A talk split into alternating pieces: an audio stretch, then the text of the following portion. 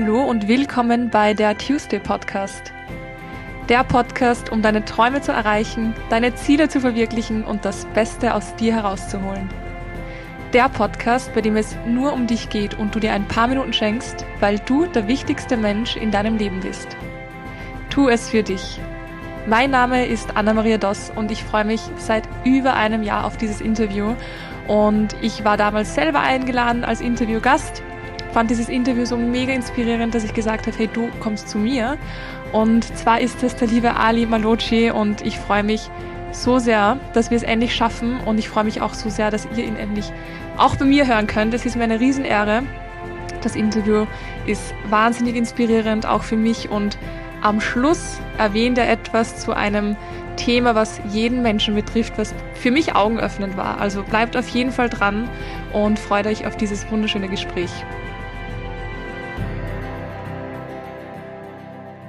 Ich freue mich voll über die Einladung, dass ich da bin. Ich habe mich wirklich jetzt die ganze Woche drauf gefreut.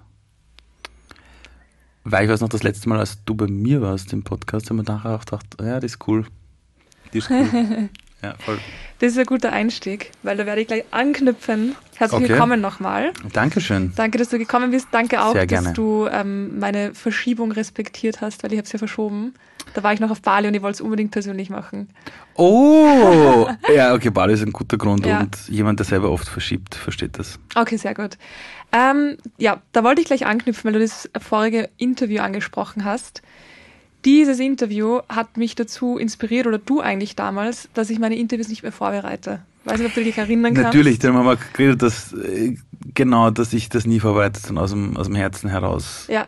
und sehr intuitiv starte. Ja. ja. Stimmt, das haben wir damals besprochen, wir zwei. Das ja. mache ich seitdem, weil ich habe am nächsten Tag zwei Interviews gehabt ja. und das dann gleich ausprobiert. Cool.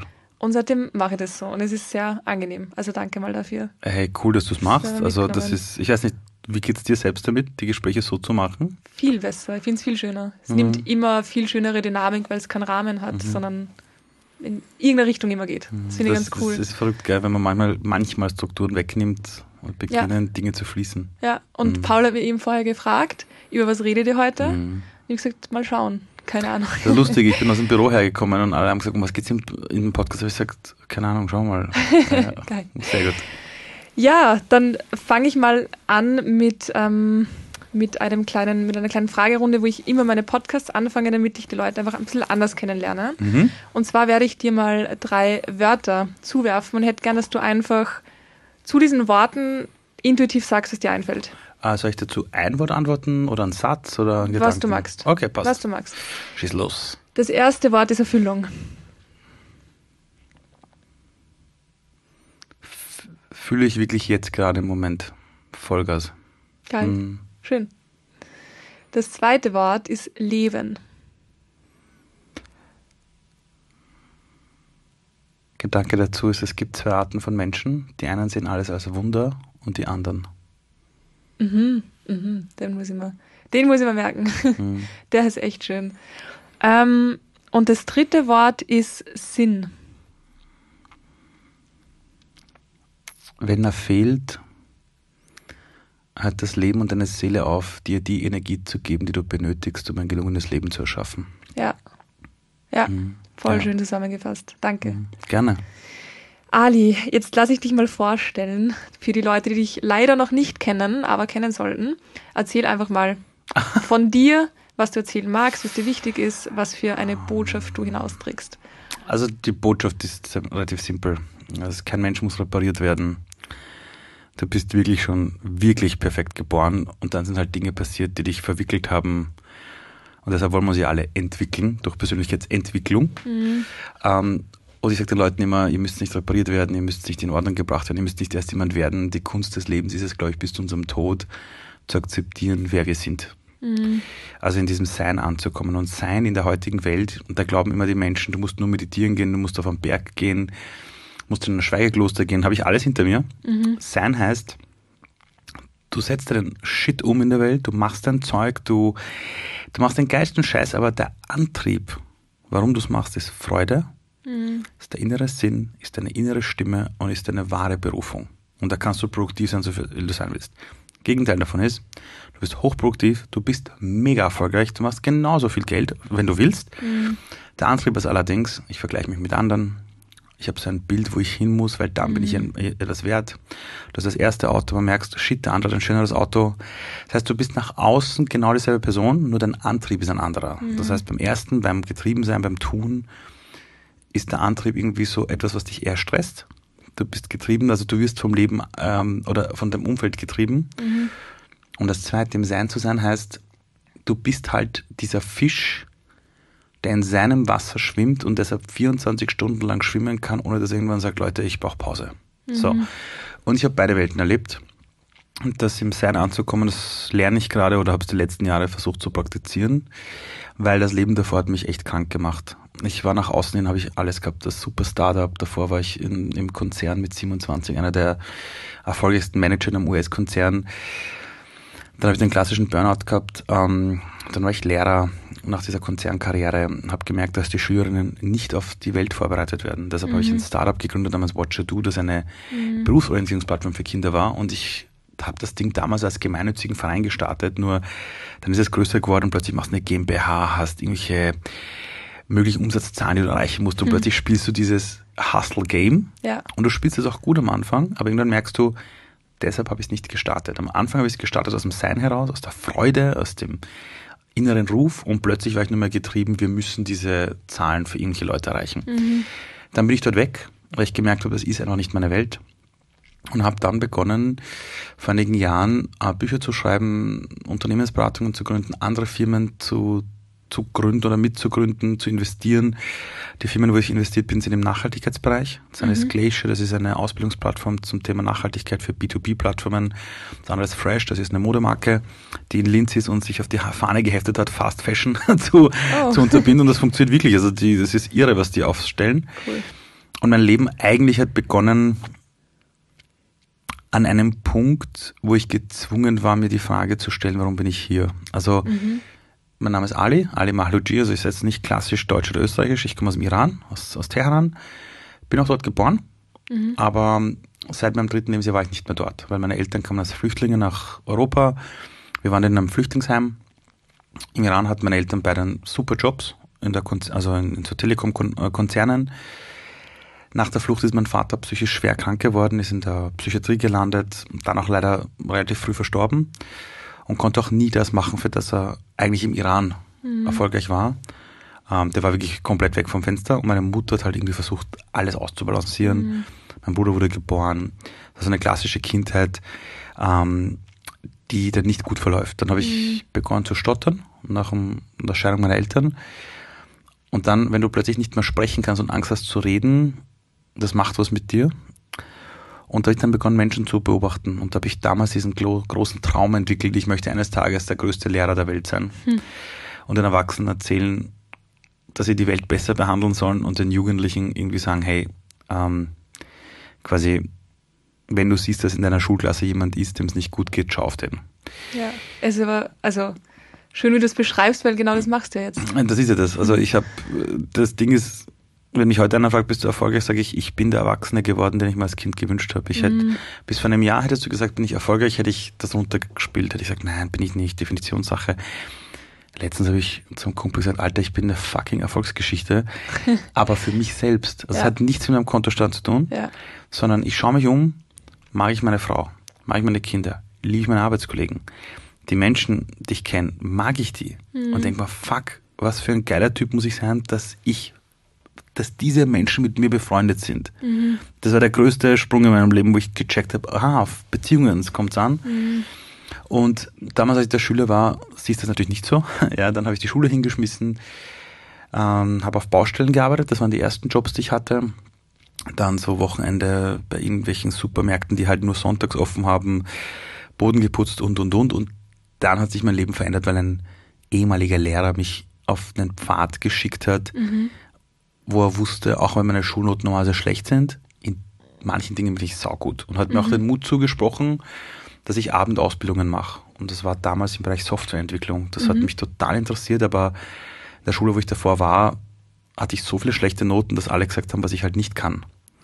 Dann habe ich Gott sei Dank aus diesem Lehrer gehört, Klaus Weber, und habe dann mit Auszeichnung diese Ausbildungen gemacht im Software-Engineering-Bereich und auch studiert. Mhm. Und das Studium war verrückt. Ähm, es war wirklich schwer und statt drei Jahre habe ich das in zwei Jahren gemacht, also ein Jahr schneller als alle anderen.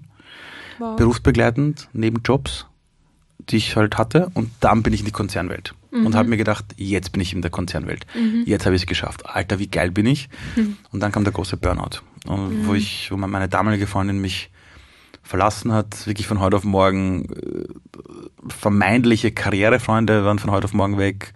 Mhm. Du denkst plötzlich echt an sowas wie Suizid und so einen Scheiß, dann gehst mhm. in Therapie, bekommst schlimmste Tabletten und eine Gesprächstherapie hat mich dann gerettet. Wie war das damals für dich, dass du in Therapie gehst? Weil das ist Lustig. damals sicher schon ein bisschen mhm. schwieriger gewesen und für Männer, glaube ich, nochmal ein mhm. größerer Schritt. Ja, ich hatte ein Riesenglück. Ich bin heute noch so. Wenn heute meine Assistentin, meine Frau, irgendwer zu mir kommt und sagt, du, da haben wir ein Problem, ein mhm. Thema. Wie ist denn das, wenn das und das mal passiert, dann sitze ich da und will es in der Sekunde lösen. Mhm. Ja, also das ist urgut im Job, manchmal urnervig für alle anderen, die einfach nur über was nachdenken wollen. Als ich damals diese schwere Depression hatte, war ich im Spital, mhm. im AKH beim Herrn Dr. Konstantinidis. Das war damals der Leiter der ambulanten Psychiatrie hat mich da untersucht, hat mir yeah. gesagt, was irgendwie los ist und ich habe nur zu ihm gesagt, wie komme ich so schnell wie möglich wieder zurück in den Job. Mhm. Das heißt, diese Attitude damals als Manager, können wir es bitte schnell reparieren? Ja. Ich muss ja weitermachen. Die brachte mich dann dazu, dass ich zu allen Medikamenten, die mir gegeben hat, habe ich gerne genommen, weil es ist ganz schlimm, wenn du zu Hause im Bett liegst, tagelang das Bett nicht verlässt und dir denkst, mhm. fuck, was mache ich hier? Mhm. Dann kommen dann noch ganz komische Gedanken und da war ich froh, dass es die Tabletten gab. Und ich habe aber auch zu ihm gesagt, Entschuldigung, ich nehme die Tabletten und ich spüre mich nicht mehr. Was gibt's mhm. noch? Und dann kam das, dann das Thema der Therapie und ich bin damals echt zu einem Therapeuten gegangen mit der Ansage, hey, äh, so irgendwie fünf Sessions, so Zehnerblock, ja. kann man das bitte schnell erledigen? ja. Und der hat mich aber dann mit Fragen konfrontiert, das ging halt da nicht in einem Zehnerblock, ne? Ja. Das waren so Fragen, wo ich mich wirklich zurückziehen musste und wirklich drüber nachdenken musste. Mhm. Da hat er plötzlich über so Lebensträume, was wollen sie wirklich vom Leben, was treibt sie an, was macht denn Freude? Der hat mich gefragt, was sind ihre Hobbys? Ich hatte keine Hobbys. Mhm. Also das war wirklich verrückt. Und da diese Frage nach meinen Träumen hat mich wirklich wochenlang beschäftigt und dann plötzlich mehr aus so einer Verzweiflung habe ich dann endlich mal irgendwas auf ein Blatt Papier geschrieben. Und da stand dann drauf, ich will was gründen, ich will, ich will irgendwie Menschen coachen und führen, ich möchte mit Kindern arbeiten. Irgendwie so ganz abstruse Sachen, ähm, wo ich für all diese Dinge eigentlich nicht qualifiziert war. Also in meiner Familie war niemand unternehmerisch tätig. Ja. ja. Und Jahre später bin ich dann unternehmerisch tätig geworden und und was ich heute auch beruflich viel mache, ist, ich werde, die, die es interessiert, laden mich ein und da halte ich dann Vorträge. Das heißt, was ich tue, ist, dass ich die Hälfte meiner Zeit äh, im Businessbereich bin. Mhm. Also zum Beispiel, keine Ahnung, zu meinen Kunden gehört von Red Bull, Coca-Cola, Intersparkette. Wow, cool. ähm, aber dort coache ich äh, die Führungskräfte zum Beispiel. Also wenn, mhm. wenn Corona ist und die Intersparkette sagt, hey, ähm, alle unsere Filialleiter gehören während Corona gecoacht auf ein neues Mindset, dann habe ich die alle gecoacht, 14 Wochen lang. Sehr geil. Aber das Sehr steht nicht auf meiner Website, sondern mhm. da kommt irgendwer und sagt, könntest du das machen? Ah, ja, und ich okay. denke mir, das wäre mein Konzept und ich sage, mach's. Mhm. Das war bei Red Bull genau dasselbe. Da habe ich 70 Leute während Corona äh, eineinhalb Jahre lang gecoacht im Bereich, im Bereich Kreativität, mhm. über Online-Thematiken. Ähm, und sonst mache ich ganz viele Vorträge auf der ganzen Welt. Die Hälfte im Führungskräfte- und Leadership-Bereich und die andere Hälfte bei Kindern. Ja. Also da gehe ich in Schulen, da gehe ich in, zur Sozialhilfe, da gehe ich ähm, im Brennpunktschulen in Berlin. Ähm, da war ich jetzt erst vor kurzem war ich in der Nähe von Bremen bei einer Jugendkonferenz und habe die eröffnet. Mhm. Das heißt, ich bearbeite die Jugend und mhm. ich bearbeite die Führungskräfte und die Entscheider dieser mhm. Welt. Also auch Politik und so. Das war ich vor kurzem im Parlament, habe eine Rede dort gehalten zum Thema, was die Jugend braucht. Und ich versuche halt die Jugend auf die Zukunft vorzubereiten und Führungskräfte an ihre Verantwortung zu erinnern. Mhm. Und manchmal gibt es auch so Unternehmer-Events, Unternehmer-Events wie Real Talk, wo wir ja. uns gesehen haben das letzte Mal da gibt es dann so Chaka-Chaka-Vorträge, die lustig sind, aber wo es mir darum geht, dass die Menschen sich wieder in ihr eigenes Leben verlieben. Ja. ja genau. Aber und das ist so mein Leben kurz zusammengefasst. Ich habe zwei Töchter, die ich über alles liebe. Ja. Meine Frau ist ein Jackpot. Und ich habe ein Team, wo ich für jede einzelne dieser Personen selber gern arbeiten würde. Ja, verstehe ich. Ja. Neben einer bin ich gesessen, beim Real Talk nämlich, zufällig. Ah, wirklich? Ja, voll. Das musste Iris gewesen sein, glaube ich. Wahrscheinlich. Die ist ganz neu gewesen. Mhm. Die kannte ich noch Ja, nicht. die Iris ist super. dann zum Reden angefangen und sie hat gefragt, ähm, warum, mit wem ich da bin und ich habe dann gefragt, mit dem sie da ist und sie so, nein, nur für den Ali und ich so, ah cool. Also die Die Iris, ja, die ist cool. Ja, Iris, falls du es hörst, wir mögen dich. ein Shoutout. Hm. Ähm, ja, danke mal. Gerne. Sehr, sehr schön. Du hast vorher ein Wort genannt, da klingelt es bei mir dann ganz viel, und zwar das Thema Berufung. Ja. Ähm, das ist auch ganz lustig. Ich habe jetzt, äh, da werde ich dich dann nach dem Interview noch ganz kurz privat ausfragen. Ich habe nämlich jetzt Gerne. in zehn Tagen meine erste, ich glaube zumindest, äh, größere Bühnenerfahrung, wo ich ähm, 25 Minuten reden darf über das Thema Berufung und ich freue mich sehr drauf. Das kannst du gerne rauspiepen. Level Up Your Life. ja, genau. Also da bin ich am Vorabend beim Dinner dabei. Ah, da sehen wir uns dann wahrscheinlich eh noch. Beim mal. Dinner sehen wir uns. Ja. Ja, bin schon sehr gespannt. Ähm, jedenfalls war es ganz lustig, weil mir äh, ein anderer Speaker schon geschrieben hat, um was, um was es gehen wird. Und ich habe gesagt, ja, Thema Berufung. Und der hat dann gemeint, aha, von dem halte er dann nicht so viel. Ähm, und ich mir halt nur gedacht, so. Das war sicher ein Mann, der da geschrieben hat. Natürlich. Das muss ein Kerl gewesen sein, oder? Der Grund, warum ich dort bin, Ja. war, dass ich zum, kann ich auch so sagen, zum, zum Gründer vom Festival gesagt habe, du ganz ehrlich, ich schau mal deine Teilnehmer an, das sind Ja. fast nur Männer. Ich mein, Ja, ich weiß. Das Ähm. ist, das, also du wirst ihnen dort so gut tun, wirklich. Also das ist, ja, ja. Ich also, freue ich freu mich mhm. schon. Ähm, aber Thema Berufung, ich habe es ganz lustig gefunden, weil ich dann gemerkt habe, wie falsch wird dieser Begriff verstanden. Mhm. Weil Berufung hat nichts mit Beruf zu tun. Die einzige Sprache, wo Berufung Beruf drinnen hat, ist Deutsch. Mhm. In, jeder anderen, in jeder anderen Sprache ist Beruf nicht in diesem Wort drinnen. Ähm, Purpose zum Beispiel. Mhm. Genau. Und deswegen hat es mich gefreut, wie du das gerade genannt hast, weil ich halt an die Menschen glaube, die das sehen, dass Berufung was Wichtiges ist, dass es schön ist, wenn man in der Früh aufwacht und weiß, darum stehe ich auf. Und auch wenn es um schlecht geht, trotzdem zu wissen, aber darum stehe ich auf. Weißt du, weißt du, welche Menschen sagen, dass sie an dieses Berufungsthema nicht glauben? Leute, die irgendwann im Leben so enttäuscht worden sind von irgendjemandem, meistens sind die in den ersten 15 Jahren des Lebens gebrochen worden. Und denen hat man all ihre Träume genommen. Und das sind, also Menschen, die dir sagen, dass es keinen Purpose, keinen Sinn und keine Berufung gibt, sind Leute, die im Leben das niemals leben durften. Und sich dann ein anderes Bild von Erfolg gebaut haben, dort meistens relativ gut sind, aber sie machen es nicht für sich. Also die, die Männer meistens machen das für ihre Väter. Die hatten meistens eine Jugend, wo es mit dem Vater schwer war. Und wenn ich die dann oft frage und sage, wer musstest du sein, damit dein Papa dich cool findet, dann war es das immer mit Leistung bezogen. Immer, Ja. immer. Ja, Und dieselbe Person sind sie später auch geworden. ja, Und dann sind sie in dieser Rolle drin, leben sie mit Perfektion. Und wenn dann mal etwas ihnen in die Quere kommt, was ein bisschen mit Träumen, ihrem Beruf, wirklich Berufung zu tun hat, dann kommunizieren sie sogar, dass sie es scheiße finden. Obwohl, das müssten sie ja gar nicht kommunizieren. Das heißt, sie müssen sich selber einreden, das ist schlecht, weil sonst wäre ihre eigene Daseinsberechtigung von heute auf morgen weg. Und manche Leute haben einen Job und andere folgen dem Ruf des Lebens und haben eine Berufung. Also Ja. die Berufung ist, wenn das Leben dir ziemlich klar sagt, was deine Aufgabe ist ja. Und du findest sie auch. Es ist so wie die Liebe des Lebens. Du kannst sie suchen gehen, viel Spaß, oder du bereitest dich darauf vor und sie findet dich. Ja, so. Und es gibt wissenschaftliche Studien dazu, dass Menschen, die ihre Berufung leben, gesünder sind, äh, healthier sind, äh, bessere Beziehungen haben, äh, langfristig viel, viel erfolgreicher sind.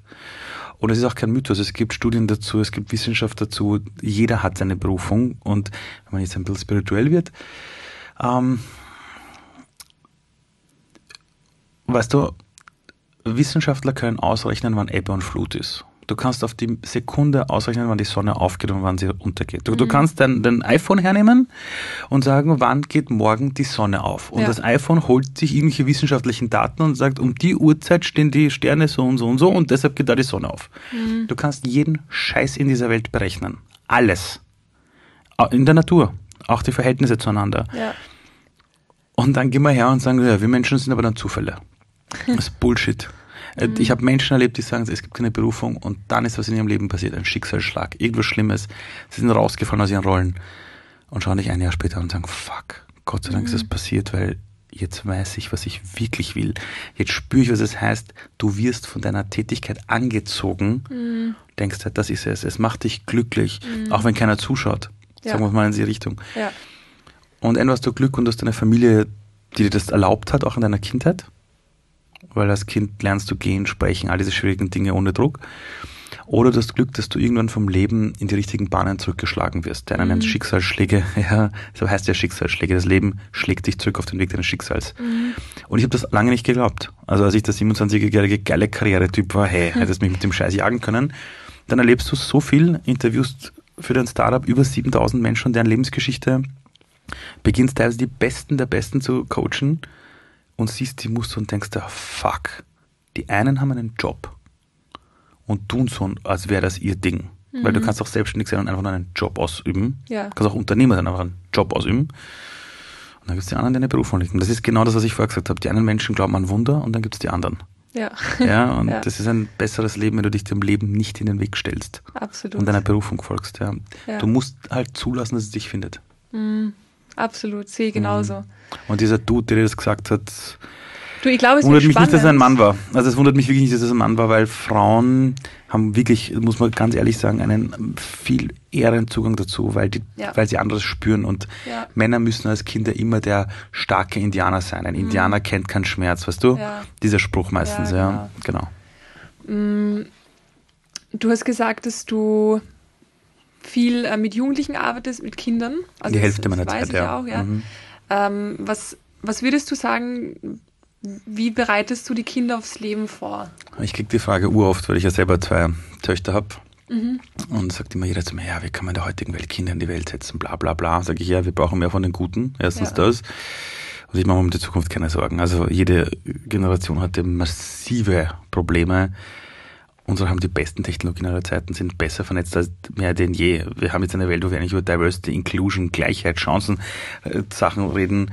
Ähm, das gab es vor 100 Jahren nicht in Österreich. Also vor 100 Jahren als Frau in Österreich durftest du nicht mal fucking wählen. Ja.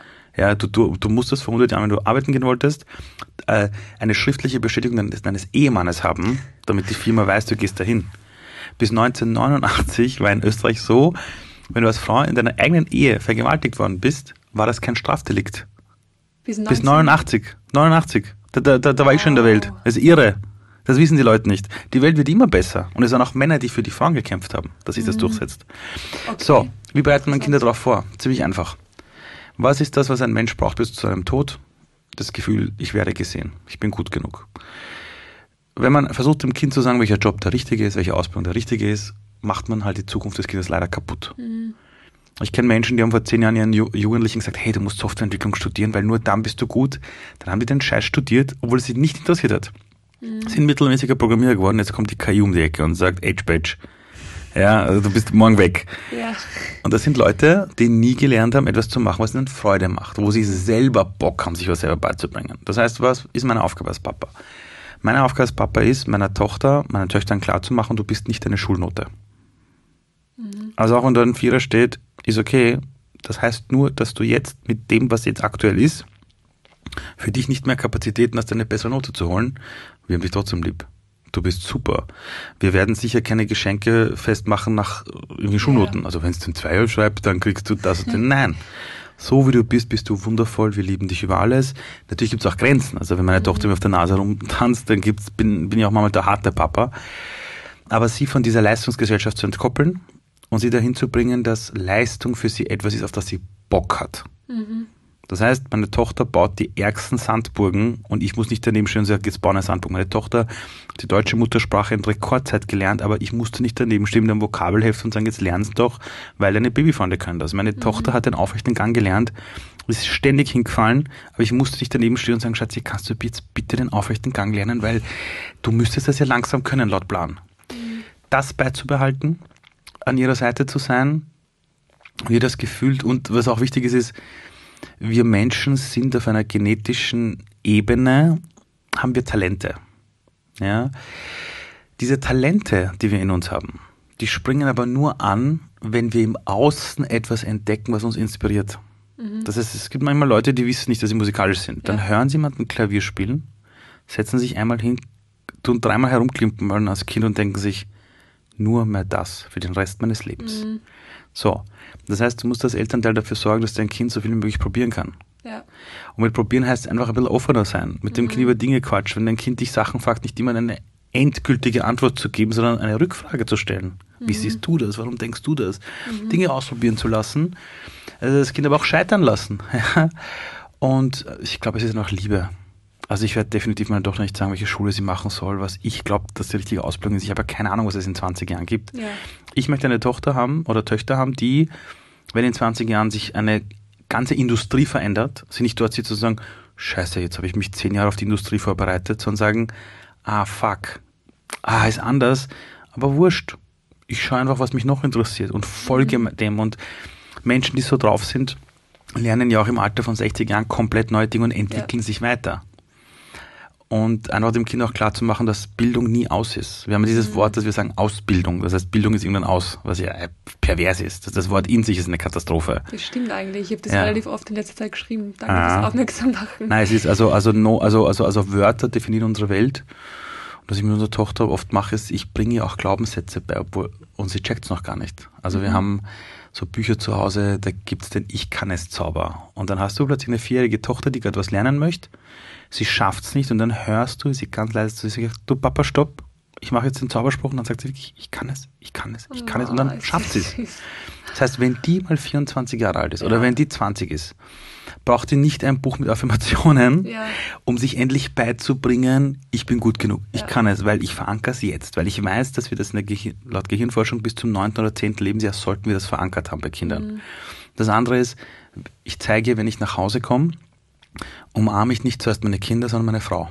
Wenn ich Mhm. meiner Tochter vorleben möchte, wir als Eltern, unsere Liebesbeziehung war die Wurzel dessen, dass sie existiert und die Wurzel gilt es zu nähren, nicht die Früchte des Baumes. Das machen die meisten.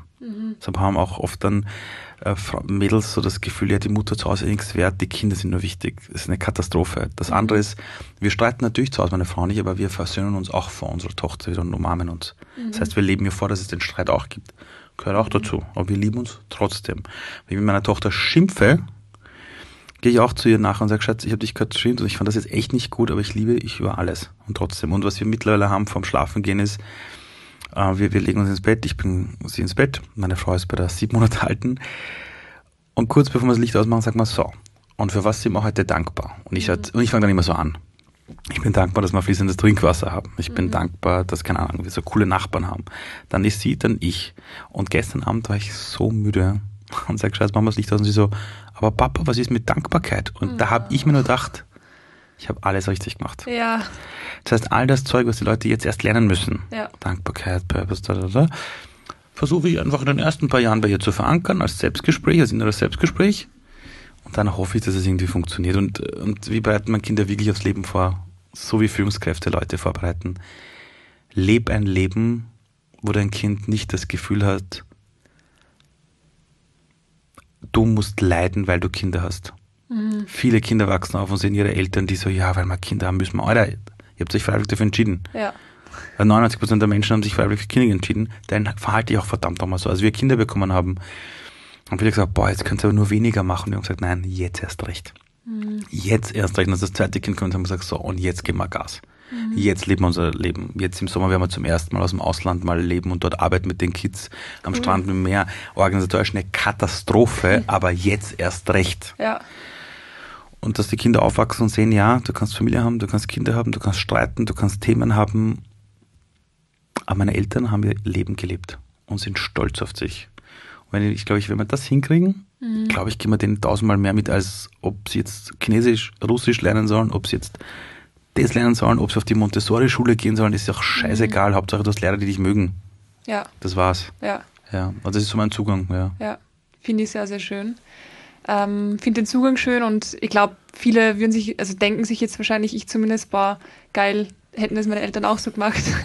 Obwohl die Eltern nichts falsch, also glaube, man kann nichts falsch machen als Eltern, weil man macht, alle Ja. machen das das erste Mal. Genau, das ist es. Ähm, und ich liebe meine Eltern über alles und bin für alles dankbar auch. Mhm.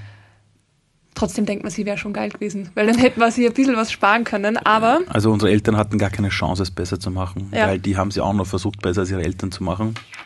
das ist definitiv, und, und wir glaub, sind die erste Generation, die so einen Zugang zu Information hat Genau, ja. und so von anderen lernen kann. Der Nachteil ist, unsere Generation versucht es halt urperfekt zu machen. Mhm.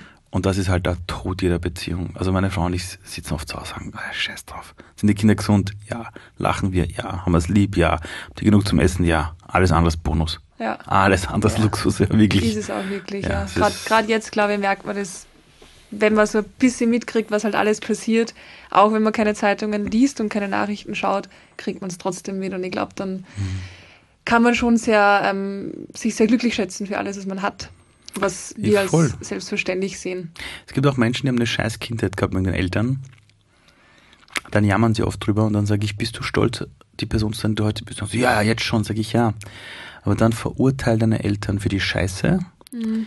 aber verurteil sie auch für die Kraft, die sie dir ja. gegeben haben, dass du nicht so sein wolltest. Mhm. Weil du weißt schon, also gerade viele erfolgreiche Menschen, die ich kenne, die aber überproportional erfolgreich sind, sind jetzt aber erfolgreich geworden, weil sie noch ihr fucking Kindheitstrauma nicht anders bewältigen konnten mhm. und sind halt übers Ziel drüber geschossen. Ja. Ja.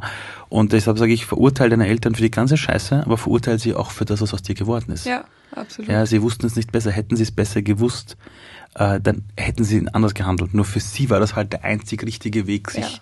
und, und Kinder von Vätern, die die Kinder verprügeln, werden manchmal selber Kinder, die so sind. Das heißt, mhm. man muss auch manchmal aufpassen, wenn man die Schuld gibt, weißt du. Mhm. Äh, ich ich habe auch Watschen eingefangen, aber bin wahrscheinlich auch der Vater geworden, der ich geworden bin, weil ich aufgewachsen bin mit einem Papa, der in der Psychiatrie war. Ja. Ja, und ich ja. nicht so werden wollte. Ja, und mich aber an die liebevollen Dinge erinnert habe und wenn ich heute mit Erwachsenen auch zu tun habe, mit Führungskräften, mit Menschen in Unternehmen, die Veränderungsängste haben, die plötzlich von ihrem hohen Ross runter müssen, die plötzlich nicht mehr in der Hierarchie ganz oben sind, sondern plötzlich in Communities denken müssen, die aber das nicht hergeben wollen, diesen Status. Mhm. Und du gehst nur in die Tiefe und versuchst zu verstehen, woher kommt dieser Statusdenke her, dass der da ganz oben sitzt. Mhm. Dann landest du aber sowas von schnell in den ersten zehn Lebensjahren. Da kannst ja. du dich gar nicht anhalten. Ja, es ist sehr, sehr spannend. Also es ja. ist super spannend und ähm, es ist vor allem spannender, was man im Laufe des Lebens immer wieder kommt, weil es, es ist ja nie so, dass man fertig ist mit diesen ganzen Glaubenssätzen, die man irgendwie intus hat und diesen ganzen Meta-Ebenen, die man einfach aus der Kindheit verankert hat. Und ich finde es super spannend. Ich bin letzte Woche wieder was draufgekommen, ich mir gedacht habe, damn, ähm, neue Türen geöffnet. Aber mhm. krass, dass mir das nicht aufgefallen ist. Es ist mega spannend und es ist alles der Ursprung ähm, von dem, was man jetzt macht, wie man sich verhält, mit wem man ist und mit wem man wie ist, meistens auch in der Kindheit. Und, was hat dich dazu gebracht, es plötzlich zu sehen? Weil du sagst, damn, das habe ich vorher nicht gesehen. Also der Auslöser, ähm, also du, ist ohne genau reinzugehen, aber kannst du das beschreiben? ja, ich muss, ich muss kurz überlegen. Also ich gehe ähm, ungefähr einmal im Monat in Therapie. Also ja. das ist mal Coaching, mal Therapie, sagen wir ich so. auch, ja, das ist genau dasselbe. Ähm, super geil. ja. Und diesmal war es Therapie und ähm, ich habe meine Therapeutin gefragt, was ist das für ein Muster, dass ich das immer wieder mache? Ja. Und sie hat gesagt, das ist, also, dass ich nicht schuld bin, das ist nicht ich bin oder mein mhm. Muster, aber ein Verhalten, was ich reinbringe, sobald gewisse Dinge, gewisse Dynamik einbringen. Und ähm, ich habe gesagt, ich habe hab das Gefühl, es hat was mit meinen Eltern zu tun, aber ich mhm. komme nicht drauf, was es ist. Und dann hat mir sie zu dieser Beziehung gefragt, zu diesem Elternteil früher. Und ich habe gesagt, na, so und so war das. Und dann hat sie mir angeschaut und gesagt, na, so wie jetzt, oder? Und ich gesagt, ja, schon. Fuck. und ah, bin da draufgekommen. Okay. Ah, okay. Mhm, spannend. Passt. Werde ich mehr darauf achten, werde ich mehr auf mich achten und einfach schauen, wie das für mich heilen kann, weil ich keine Differenzen gemerkt habe bis jetzt und auch keine habe eigentlich, aber trotzdem ist für mich das Bild von ähm, in dem Fall, was Liebe ist. Also mein, mein mhm. Glaubenssatz und mein Bild davon, wie das funktioniert und wie man sich verhalten soll vielleicht, mhm. ähm, noch so ein kleines, eine, eine kleine Ecke gehabt hat, was noch nicht ganz mhm. ähm, gepasst hat, ganz stimmig gewesen ist. Und das finde ich sehr spannend, dass man da lebenslang einfach lernen kann. Äh, du, das, das dauert bis zu den letzten Lebensstunden. Also ich mhm. habe mit Menschen zu tun gehabt, auf ihren letzten Lebensmetern, die ich begleitet habe. Ich habe jetzt erst vor kurzem mit, mit Menschen zu tun gehabt, 150 Leute, die alle im Rollstuhl sitzen, weil mhm. sie schwere Krankheiten haben und teilweise nur mehr ihren Kopf bewegen können. Wahnsinn. Und da war ich eine Stunde lang dort, um die zu motivieren. Also eh irre. Also wenn du dort stehst und denkst, Leute, was soll ich euch erzählen hier? Äh, und da gehst halt nur auf die Herzebene. Hat Gott sei Dank funktioniert. Ähm, aber dass du Leute dort die dann dort sitzen und sagen, erst als die und die Krankheit kam oder dies und jenes, da habe ich es verstanden. Mhm. Ist total irre. Also es hört auch nie auf, auch immer wenn ich mir denke, jetzt habe ich es verstanden, mhm. bin ich schon so reif, dass ich mir denke, nee, alle, das genau gar nichts ja. verstanden. Also es ist wirklich so, je tiefer du gräbst, umso mehr merkst du so, na, eigentlich habe ich gar keine Ahnung. Ja. Und das macht dich halt auch gelassener. Mhm. Also der Ali vor zehn Jahren, das war kein kein Dude, dass ich denke, scheiß drauf, kann man auch mal gut sein lassen. Ja. Mittlerweile ist so, pff, keiner stirbt, passt schon, bei uns gibt es keine Herz-OP. Nicht ist wichtig. In meiner Firma gibt es keine Deadline. Die einzige Deadline, die wir haben, ist das Überweisen der Gehälter. Das Ach, war's. Oder weil ein externer, keine Ahnung, weil ein Fernsehjournalist irgendwas von uns benötigt oder so ein Zeug. Ja. Und früher der Ali hat die Firma nur geleitet mit Get Your Deadline, bam, bam, Mhm. Get Your, gib ihm dieses, jenes. Äh, in der jetzigen Firma, der Podcast kommt raus, wenn ich Lust habe, fertig aus und dann kommt er halt acht Wochen nicht der scheiß der Hund drauf. Ja. Wichtiger ist im Leben, ja, Ja. Freunde treffen, rausgehen Ja. auf einen Kaffee, chillen in der Ja. Sonne. Du, ich glaube, man, also die, die Essenz aus dem ähm, hört man einfach von, von Menschen im Sterbebett, die da alle dasselbe sagen. Voll. Was bereust du am meisten, nicht das getan zu haben, was ich eigentlich wollte? Zu viel gearbeitet zu haben. Zu viel gearbeitet und zu wenig Zeit mit meinen Liebsten. Und ich glaube, wenn man das ein bisschen ernster nimmt, weil die einzigen, die was wirklich wissen, sind diese Menschen. sind die Menschen oder die, die halt vorher schon einiges miterlebt haben. Ich meine, das Ding ist, weißt du, bevor man 30 Jahre alt ist, braucht man so ein Leben nicht leben. Ich erlebe heute viele Leute, die unter 30 oder 35 sind und die versuchen schon so ein Leben zu leben, als hätten sie die Weisheit eines 80-Jährigen. Nein. Ja. Wenn du unter 30 bist, ist es dein fucking Privileg, dass du mit dem Kopf durch die Wand gehst, Party machst, da abhängst, dort, Herzbrechen, verlieben, dieses, jenes, 20 Mal Studien wechseln. Das, also, wann, wenn nicht da? Ja. Weißt du? Ja. Äh, Du, du, du willst kein 50-Jähriger sein, der auf sein Leben zurückblickt und sich denkt, scheiße, ich habe keine Jugend gehabt. Mhm. Und dann mit 30, 35 kommen dann eh so, irgendwie schnallst das dann, die Dinge verändern sich, die Leute reden über andere Themen. Das heißt, es passiert ja eh die Entwicklung. Ja.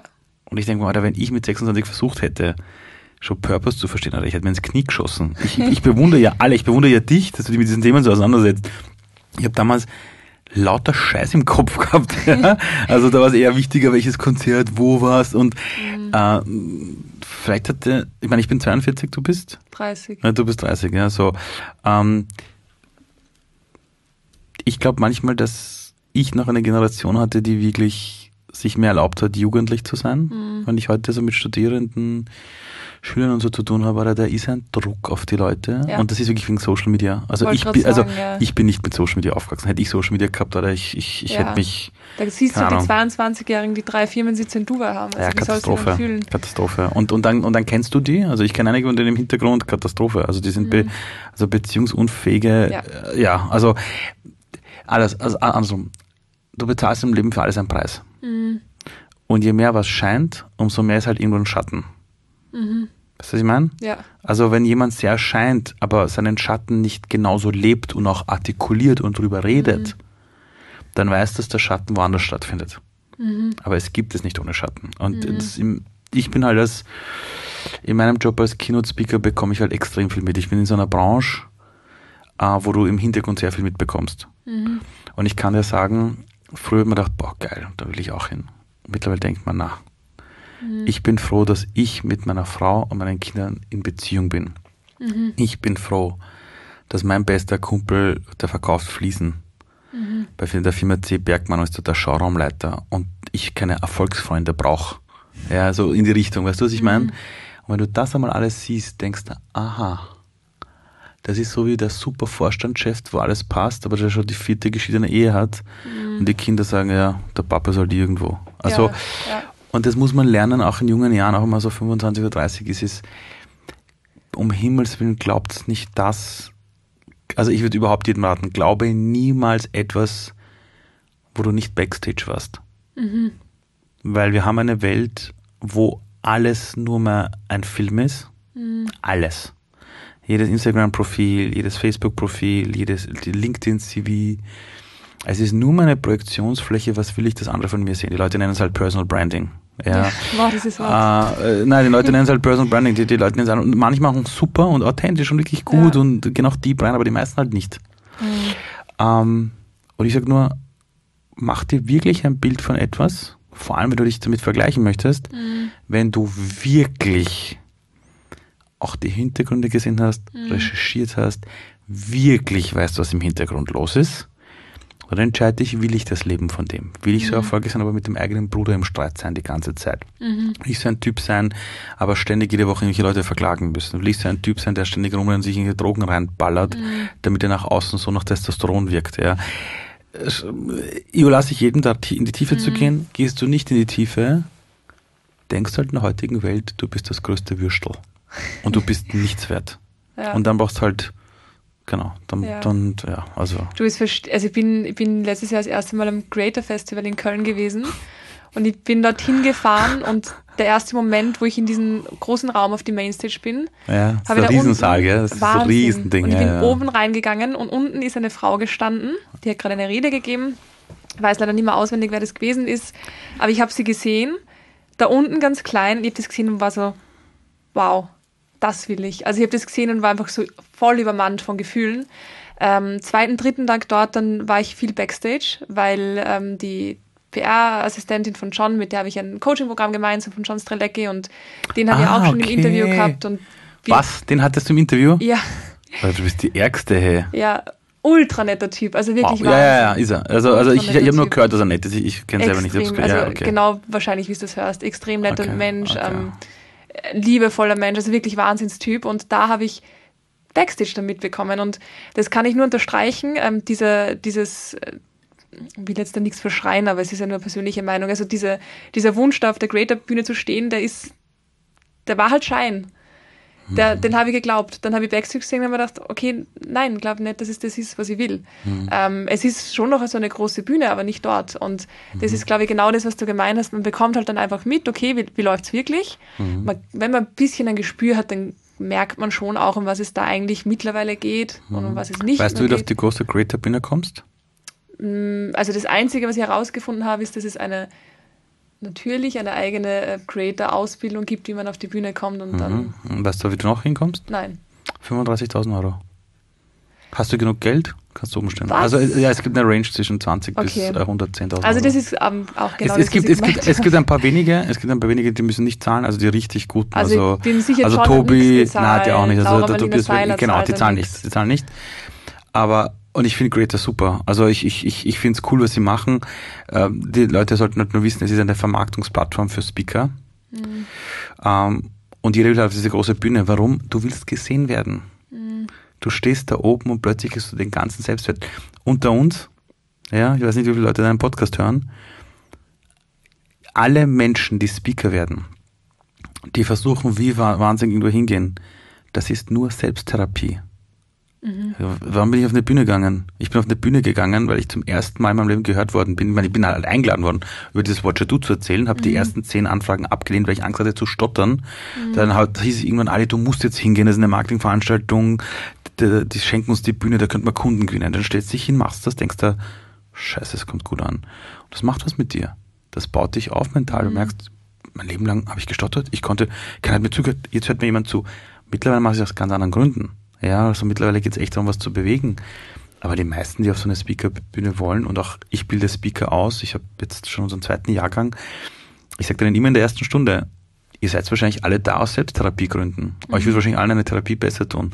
Ja? Ja. Aber manche wollen sich halt hinstellen und aus sich selbst ausbrechen, was urgeil ist. Ja? Das sind, da fließen Tränen, das ist urschön Ja, aber es ist nicht gesund. Also, da, also das menschliche Maß ist es nicht, dass du auf einer Bühne stehst und ständig bejubelt wirst. Kein Wunder, dass ur viele, ich nenne jetzt keinen Namen, aber international gesehen, hey, die gehen runter von den Bühnen, die hauen sich Drogen rein, gehen fremd, Alkohol. Warum glaubst du, hat sich ein Kurt Cobain weggeschossen? Warum glaubst du, dass so Amy Winehouse und die ganzen Leute, also du musst mal damit umgehen können. Ja. Wenn du keine stabilen Beziehungen hast, Ja. na grüß Gott. Also Great ist geil, ist cool, mega Bühne, ich freue mich auch mal, wenn ich mal dort bin. Ähm, es ist aber wie Social Media.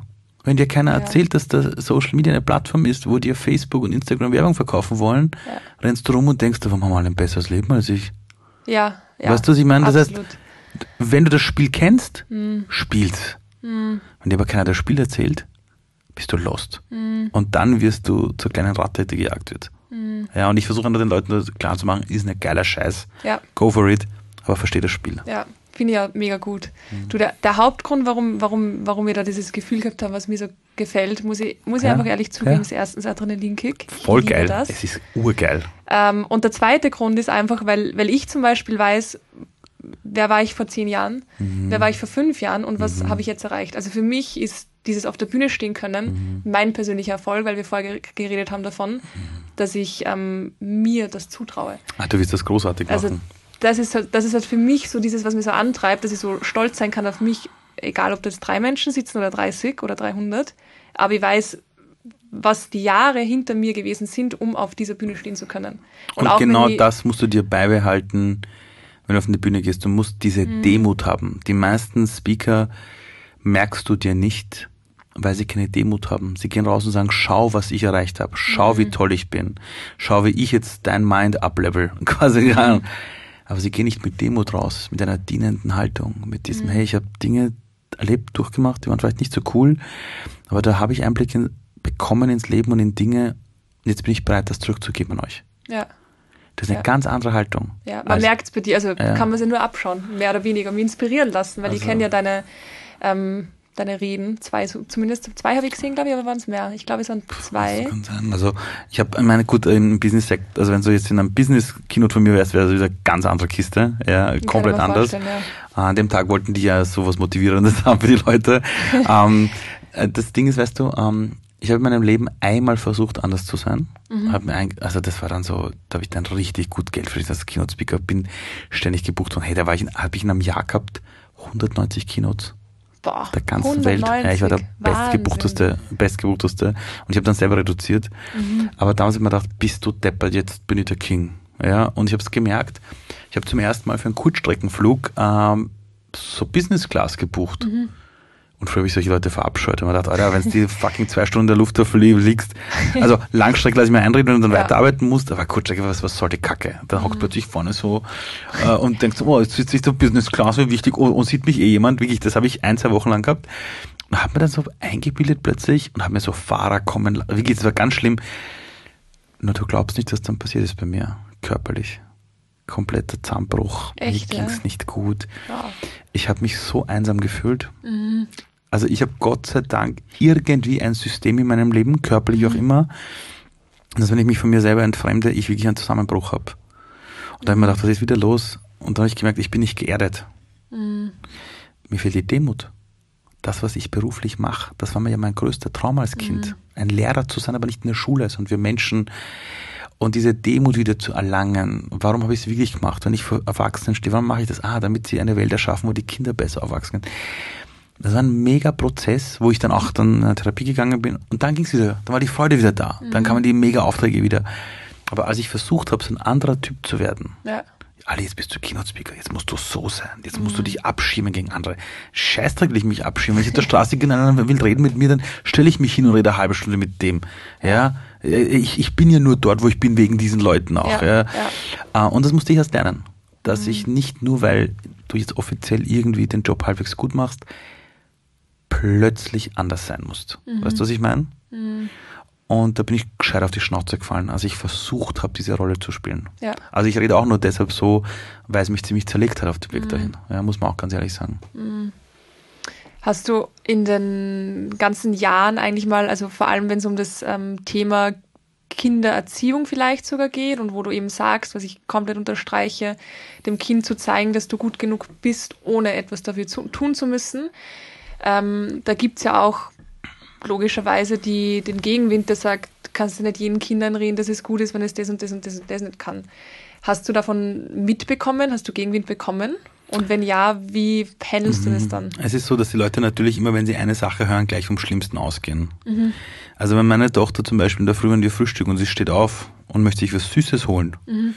äh, da ist nichts mit, ja Schatzi, kannst machen. Nein, da bleibst du jetzt sitzen und aus. Wenn sie, wir haben so eine Lade, wo Schokolade drin ist und da habe ich gelernt, ich gebe Schokolade rein und dann sagt Papa, keine Schokolade haben, sage ich nicht mehr. Nein, ich sage, Schatz, kannst du haben, aber wenn du das jetzt isst, ist dir schlecht, du kriegst Karies, du hast dieses und jenes. Mhm. Ich erkläre die Konsequenzen so hart, dass sie dann manchmal sagt, er will ich doch nicht. Mhm. Ähm, wenn meine Tochter wirklich nicht gehen gelernt hätte oder die Muttersprache nicht gelernt hätte, dann hätte es eher andere Probleme geben müssen, mhm. weil dann hätten wir sie vielleicht nicht genug mit ihr geredet. Also Kinder, die sprachlich zum Beispiel unterentwickelt sind in den Schulen, das ist deshalb, weil ihnen zu Hause keiner vorliest. Mhm. Fertig. Es gibt in Deutschland tolle Projekte aus der Nachbarschaft, wo man einfach Kindern, wo die Eltern keine Zeit haben, denen Bücher vorliest, damit die später besser reden können. Und ich bin nicht für laissez-faire, ich bin nicht für dieses, ja, ja, scheiß der Hund drauf. Ich bin für pure Verantwortung, aber frag nochmal, wenn du ein vierjähriges Kind hast, oder mein Kind wird dann sechs Jahre alt und kommt in die Volksschule. die hat bis dahin alles spielerisch gelernt. Die Sprache, hey, die, die quatscht Englisch, die singt mit mir Coldplay-Lieder und weiß, dass Yellow gelb heißt im Alter von vier. Das, das lernt die, das, das macht die spielerisch. Das tut die. Jetzt kommt die, sag mal, mit sechs in die Schule und dann heißt es irgendwie so, naja, die hat eine schlechte Note. Ja, du bist eine schlechte Schülerin. Kein menschliches Gehirn vor dem zwölften Lebensjahr kann unterscheiden, ach so, die meint jetzt die Schulnote, meine Ja. Leistung, nicht mich. Ich entkopple mich von meiner Leistung. Wir schaffen das ja nicht mal bei erwachsenen Leuten. Wir Ja. gehen zum Donald Trump und sagen, Donald Trump ist ein Arschloch. Nein, was Donald Trump tut, seine Taten sind die von einem riesen Arschloch. Wir haben keine Ahnung, wie der Typ unter vier Augen ist, weil irgendwer liebt ihn ja in seiner Familie an, schon nach. Weißt du, was ich meine?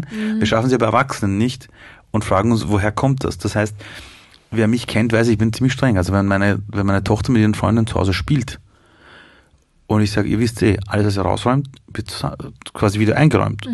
Und wenn es nicht passiert, landet es im Mist. Und das ziehe ich durch, dann schaue ich immer alle an, das kannst du machen. Doch, wenn es ihr wichtig ist, weil dann sagt sie so Sachen wie, Papa, es ist so schwer zum Einräumen, sag ich, gut, dann hau ich es ins Mist. Weil es ist ja auch zu schwer zum Rausholen, oder? Nein, nein, nein, ich räume schon zusammen. Die Konsequenzen gibt schon. Nur, wenn es um ihre Wertschätzung geht. Ja. Ich liebe sie über alles, auch wenn wir streiten. Auch wenn ich sauer bin, dass sie den Scheiß nicht wegräumt, damit er schimpf. Ich liebe sie trotzdem. Bedingungslose Liebe. Das ist die bedingungslose Liebe. Und bedingungslose Liebe wird nur von Leuten schlecht geredet, die es selber halt nie hatten. Und ich hatte schon halt echt ein scheiß Glück, auch wenn ich mit schlimmsten Not nach Hause gekommen bin, wenn ich Schule geschwänzt habe, wenn ich drei Tage nicht nach Hause gekommen bin. Meine Mutter hat mir natürlich zur Sau gemacht und zur Schnecke gemacht, aber sie hat immer zu, zu mir gesagt, immer danach, alle, ich liebe dich. Ich liebe dich so sehr, aber ich bin stinksauer, dass du das gemacht hast. Das heißt, ich habe nie das Gefühl gehabt, nicht geliebt zu sein. Ja. Ja, das muss man auch ganz klar sagen. Dass ich ganz gern war schon, aber nachher dann nicht mehr. Aber das ist ja das Schöne, du hast es so gelernt und du gibst es weiter, damit es einfach auch so weitergegeben wird. Das, Ja, genau. Also, Ähm, also alles, was du in deinem Leben tust, toll. tust du ja nur deshalb, um anderen etwas beizubringen. Mhm. Der Podcast, den du machst, ist dafür da, dass eine Person da sitzt und sagt, das ist verstanden. ja, Weißt du, was ich meine? ja, Wir Menschen sind Wesen, die von innen heraus die, diesen Wunsch haben, etwas weiterzugeben. Mhm. Du hast ja dieses, dieses Video gezeigt, und das muss ich so oft denken, mit den, ähm, mit den Kindern, die nicht aufgefordert werden zu helfen, Dann automatisch helfen, ja. aber automatisch helfen, nicht mal reden können wahrscheinlich, aber automatisch helfen. Und ich glaube, Mhm. Es, das war eine Das war Studie, sehr die man gemacht hat, wo man herausgefunden hat, dass 90 Prozent aller Kinder, wenn sie sehen, dass jemand Hilfe benötigt, bedingungslos helfen, ja, ohne belohnt zu werden und ohne aufgefordert zu werden. Das waren Ja. Kinder, die noch nicht im Kindergarten waren. Das heißt, Kindergarten ist super, aber es gibt manchmal auch im Kindergarten Dinge, wo du von anderen Kindern Dinge lernst, Verhaltensmuster, die sie von ihren Eltern mitgenommen haben. Die Frage war, ob der Mensch bedingungslos hilft. Und die Studien haben gezeigt, ja, 90 Prozent helfen automatisch. Ja. Voll Und nicht schön. nur einmal. So oft es notwendig ist und wurscht welcher kulturelle Background. Also das ist etwas, das, das, das eint uns Menschen.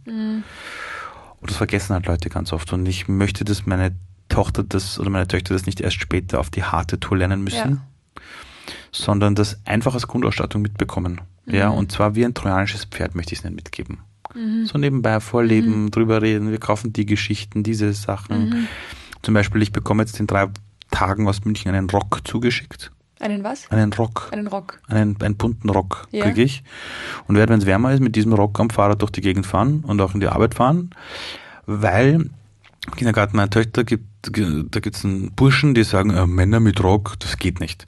Ich habe gedacht, na wisst ihr was, Burschen, euch zeige ich mal, wie das funktioniert. Weil Kleidung ist für alle da. Ja, Den Frauen hat man auch früher gesagt, ihr könnt keine Jeanshosen tragen. Mit welchem Recht? das stimmt. So. Und deshalb kommt ein Rock, den ziehe ich an. Und Wieso dann bin ich halt der? Papa mit dem Rock. Weil ich eine Designerin kennengelernt habe vor wenigen Wochen, die hat meiner Tochter aus irgendeinem Grund einen Rock geschenkt, die hat einen Vortrag von mir Cool. gesehen. hat. Und ich habe gesagt, genau denselben will ich auch, weil ich suche seit einem Jahr einen Rock, den ich auch gern trage und ich finde aber keine. Und habe sie gesagt, Alter, der ist urgeil. Und ich so, weißt du was, ich würde dir gerne einen schenken, Ali. Jetzt hat sie mir vor zwei Tagen geschrieben, ist jetzt gerade zur Post gebracht und ist am Weg. Richtig cool. Genau. Ich freue mich auf das Video. Ja, voll. Also, also, na, und ich möchte es auch ganz normal tragen, ohne es zu kommentieren. Weil warum soll es keine Welt geben, wo Männer einen Rock tragen? Ist doch scheißegal. Ist einfach ein fucking Stück Stoff. Die Ja. Bedeutung, die die Leute da reinlegen, Ja. spaltet Gesellschaften. Das, ist, das ist ja krank, bitte. Und das ist immer mein Weg, etwas dagegen zu tun. Cool. Ja, Sehr gut. ja auch auf, auf Bühnen werde ich es genauso tragen. Ja, also ich werde es ganz normal damit rumgehen. Richtig cool, feiere Ja. ich. Ähm, eine vorletzte Frage habe ich jetzt noch. Imposter-Syndrom. Weit ja, verbreitet. natürlich, bist du deppert. Mhm. Ich glaube, Mega. wenn wer guten Senf dazugeben kann, dann du. Ich weiß nicht warum, aber ich glaube, das ist so und die will man da auch Ja. gern was mitnehmen. Also, Es gibt, also es gibt einen Trick, wie du das Imposter-Syndrom sofort los wirst. Ja? Sofort, damit es kein Problem mehr ist. Du sprichst es an. Du sagst es. Du kommst auf die Bühne, bist fucking nervös und sagst, fuck, als ich heute hergekommen bin, habe ich mir die ganze Zeit gedacht, was soll ich hier erzählen? Als Jugendlicher habe ich so gestottert und habe mir gedacht, ich stotter sofort los. Das heißt, Leute, falls ich jetzt stotter, keine Angst, das ist aus meiner Jugend. Fang mal an. Fertig. Das Imposter-Syndrom ist nur dann ein Problem, wenn du denkst, sie kommen mir drauf. genau, ja. Ah. Aber ich habe Leute erlebt, sind seit zehn Jahren Profis in einem Bereich, gehen auf die Bühne und sagen so Dinge wie, ich mache den Job jetzt seit zehn Jahren und ich habe manchmal das Gefühl, ich habe keine Ahnung und alle kommen drauf. So, jetzt habe ich es euch gesagt. Aha. Fertig, tschüss, aus. Das Imposter-Syndrom dominiert dich nur, wenn du es versuchst geheim zu halten. Und das Schöne ist, jeder hat's. Das heißt, in der Sekunde, wo du es aussprichst, sind die Chancen sehr groß, dass dann ein paar Leute sitzen oder im Meeting sitzen, die sagen, geht mir auch so. Oder es dir nicht sagen, aber sich denken, boah, Gott sei Dank, weil ich Ja. gedacht, ich bin der Einzige. Ja. Und ich schwöre, ich habe mit so vielen erfolgreichen, guten Leuten zu tun. Journalisten, Autoren, die Millionen Bestseller geschrieben haben. Zu mir sagen, irgendwann merken die Leute, dass ich kein guter Autor bin. Und ich denke mir, Digga, du hast vier Spiegel-Bestseller. ja, und er so, na, irgendwann kommen sie mir drauf. Ja, So, ist Wahnsinn. das hat jeder von uns, Ja. weil dir unsere gesamte Welt, unsere ganze Konsumwelt einredet, du bist nicht gut genug. Deshalb brauchst du das Ding. Ja. Und deshalb sage ich, hast du Imposter-Syndrom, erzähl sofort. Nimm Mhm. jeden möglichen Angriff und jeder Bloßstellung sofort die Kraft, indem Mhm. du es sagst und danach, was soll passieren? Danach hat keiner mehr die Macht zu sagen, nein, der kann das vielleicht nicht. Weil du hast das eh schon selber angesprochen. Wenn was schief geht, denken sich alle, na, der hat es eh schon gesagt. Es stimmt. Fertig. Ich, ich, ich halt manchmal Kino zu immer denke, fuck. Oder wenn die merken, dass ich das und das nicht drauf habe und dann komme ich wirklich und sage, Leute, ich bin hier ange, äh, irgendwie angekündigt worden als der Arbeitsmarktexperte und ich habe mir gedacht, ich kenne die neuesten Studien nicht. Und ganz ehrlich, ich habe sie wirklich nicht gelesen, ich habe keine Ahnung. Aber ich kenne halt das, was die letzten 15 Jahre davor passiert ist und das muss auch reichen. Ja. Das heißt, falls jemand von euch heute erwartet, dass ich die letzte Studie in den letzten sechs Monaten präsentiere, habe ich nicht gelesen, interessiert mich auch nicht. Aber weil wir müssen die Geschichte verstehen davor. Ja. Tschüss, erledigt. Wenn der einer sieht und sagt, der kennt die neuesten Studien nicht, denkt man, ja, told you.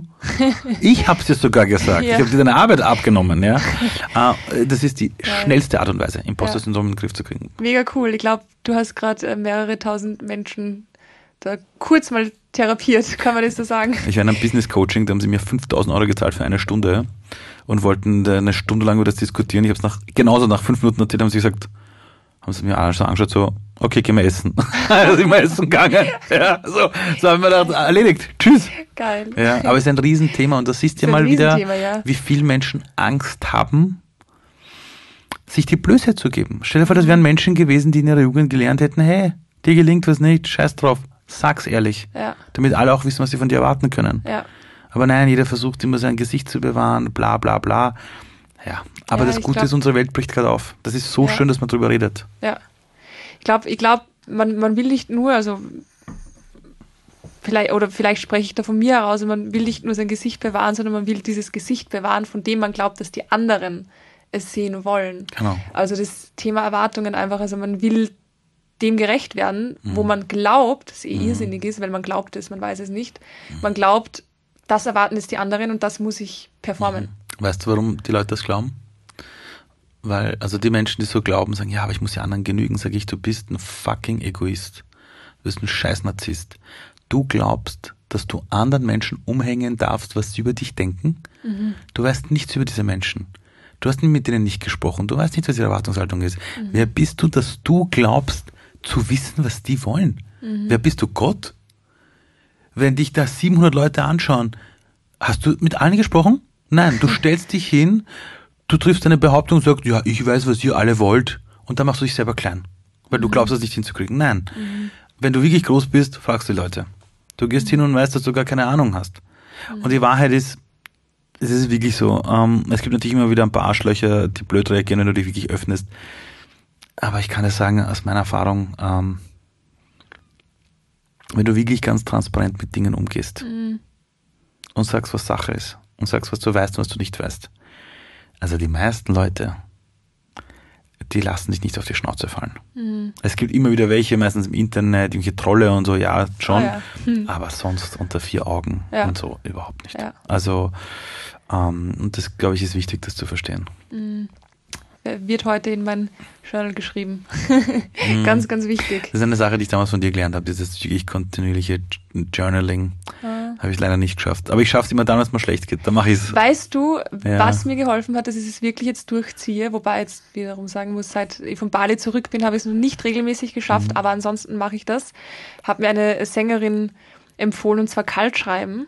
Das heißt, ich stehe in der Früh auf, setze mir den Tisch und schreibe, setze meinen Timer am Handy. Das ist der einzige Grund, warum mein Handy überhaupt angreife, ist okay. ein Timer fünf Minuten.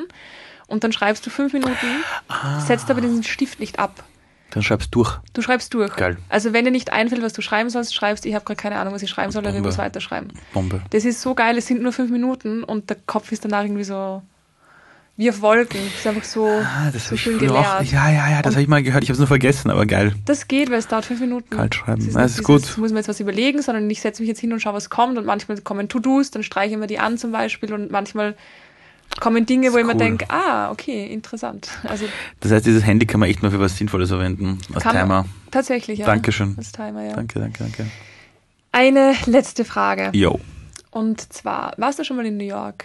Ja, klar. Ja, klar. Also, also einmal im Jahr brauche ich das ja, ja. Einmal ja, im Jahr okay. muss ich dahin. Also letztes Jahr war ich wieder dort. So, äh, okay, du Das kommt darauf an, für was du New York nutzt. Für mich ist es eine mega Inspiration. Also, mhm. ich war auch beruflich dort letztes Mal, aber du gehst hin und kommst zurück. Also, ist, eine Woche New York bringt mich tausendmal schneller weiter als drei Monate über was nachdenken. Mhm. Das ist eine reine Effizienzfrage. Mhm. Ja, und eine geile Stadt. Ja. Es ist eine saugeile Stadt, das ist unglaublich. In New York kannst du, kannst du sein, wie du sein willst. Ja, also das, das ist, ist wirklich so unglaublich geil. Das ist so schön. Ich kenne das nur noch von Berlin, muss man sagen. Aber Berlin ist aber von der Grundstimmung downend. Das ist ja. eher so, äh, wir sind in Berlin, wir sind zu Komm. cool. Und in New York ist so Lauf, Lauf, Lauf, Lauf. Ja. Äh, ja. Ja, okay, geil. Gut, dann perfekte Frage. Jo. Du kennst den Times Square? Ja. Natürlich. Ja, klar. Du kennst den großen Bildschirm, wo zu Silvester der Countdown runtergeht. Ja, sicher. Und ich hätte gern, dass du dir vorstellst, dass du diesen Bildschirm für ein paar Minuten für dich hast und mhm. die ganze Welt sieht dir zu, hört mhm. dir zu, jeder versteht deine Sprache, mhm. ähm, jeder hört dich, mhm. jeder weiß, dass du jetzt live geschalten mhm. wirst. Du hast die Möglichkeit, dass du der ganzen Welt etwas weitergibst, eine mhm. Botschaft aussendest. Was wäre das?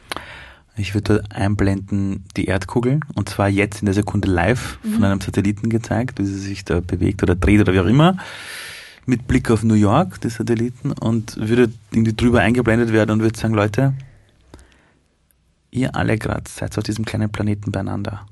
Ihr seid so klein. Ihr habt nur euch selbst. Seid einfach netter zueinander. Hm. Ihr habt nur euch. Ja. Und wir haben nur diesen jetzigen Moment. Mhm. Seid nett zueinander. Das würde ich dann sagen. Sehr, sehr schön. Vielen, vielen Dank für das schöne Voll gerne. Interview. Voll gerne. Ich hoffe, ich hoffe, die Zuhörer wollen einen Teil 2. Sehr gerne. Also ich, ich komme ja, es, es, war, es hat echt Spaß gemacht, dort auch herzukommen, auch dieses Studio zu sehen. Ich gratuliere dir voll Gas zu auch deiner Entwicklung, was du so machst und so. Wirklich Danke dir. Grandios. Also. Danke. Und hoffentlich bis bald. Sehr gerne. Sehr, sehr gerne. Danke dir. Das war der liebe Ali und ich kann nur sagen, wow, ein wundervolles Interview. Wir haben lange gesprochen. Ich hätte am liebsten doppelt so lange gesprochen. Ich habe auch dazu gesagt, ich hoffe, ihr wünscht euch einen zweiten Teil. Ali hat so viel zu geben, so viel zu sagen. Und das ist wunderschön, dass ich das hier auch teilen darf und dass ihr das hören könnt. Ich verlinke euch alles über ihn in meinen Show Notes, alles, was ihr wissen wollt, was ihr ähm, wissen sollt und freue mich auf jeden Fall über Feedback von euch und wünsche euch jetzt noch einen wunderschönen Tag, eine tolle Woche. Alles Liebe, eure Anna.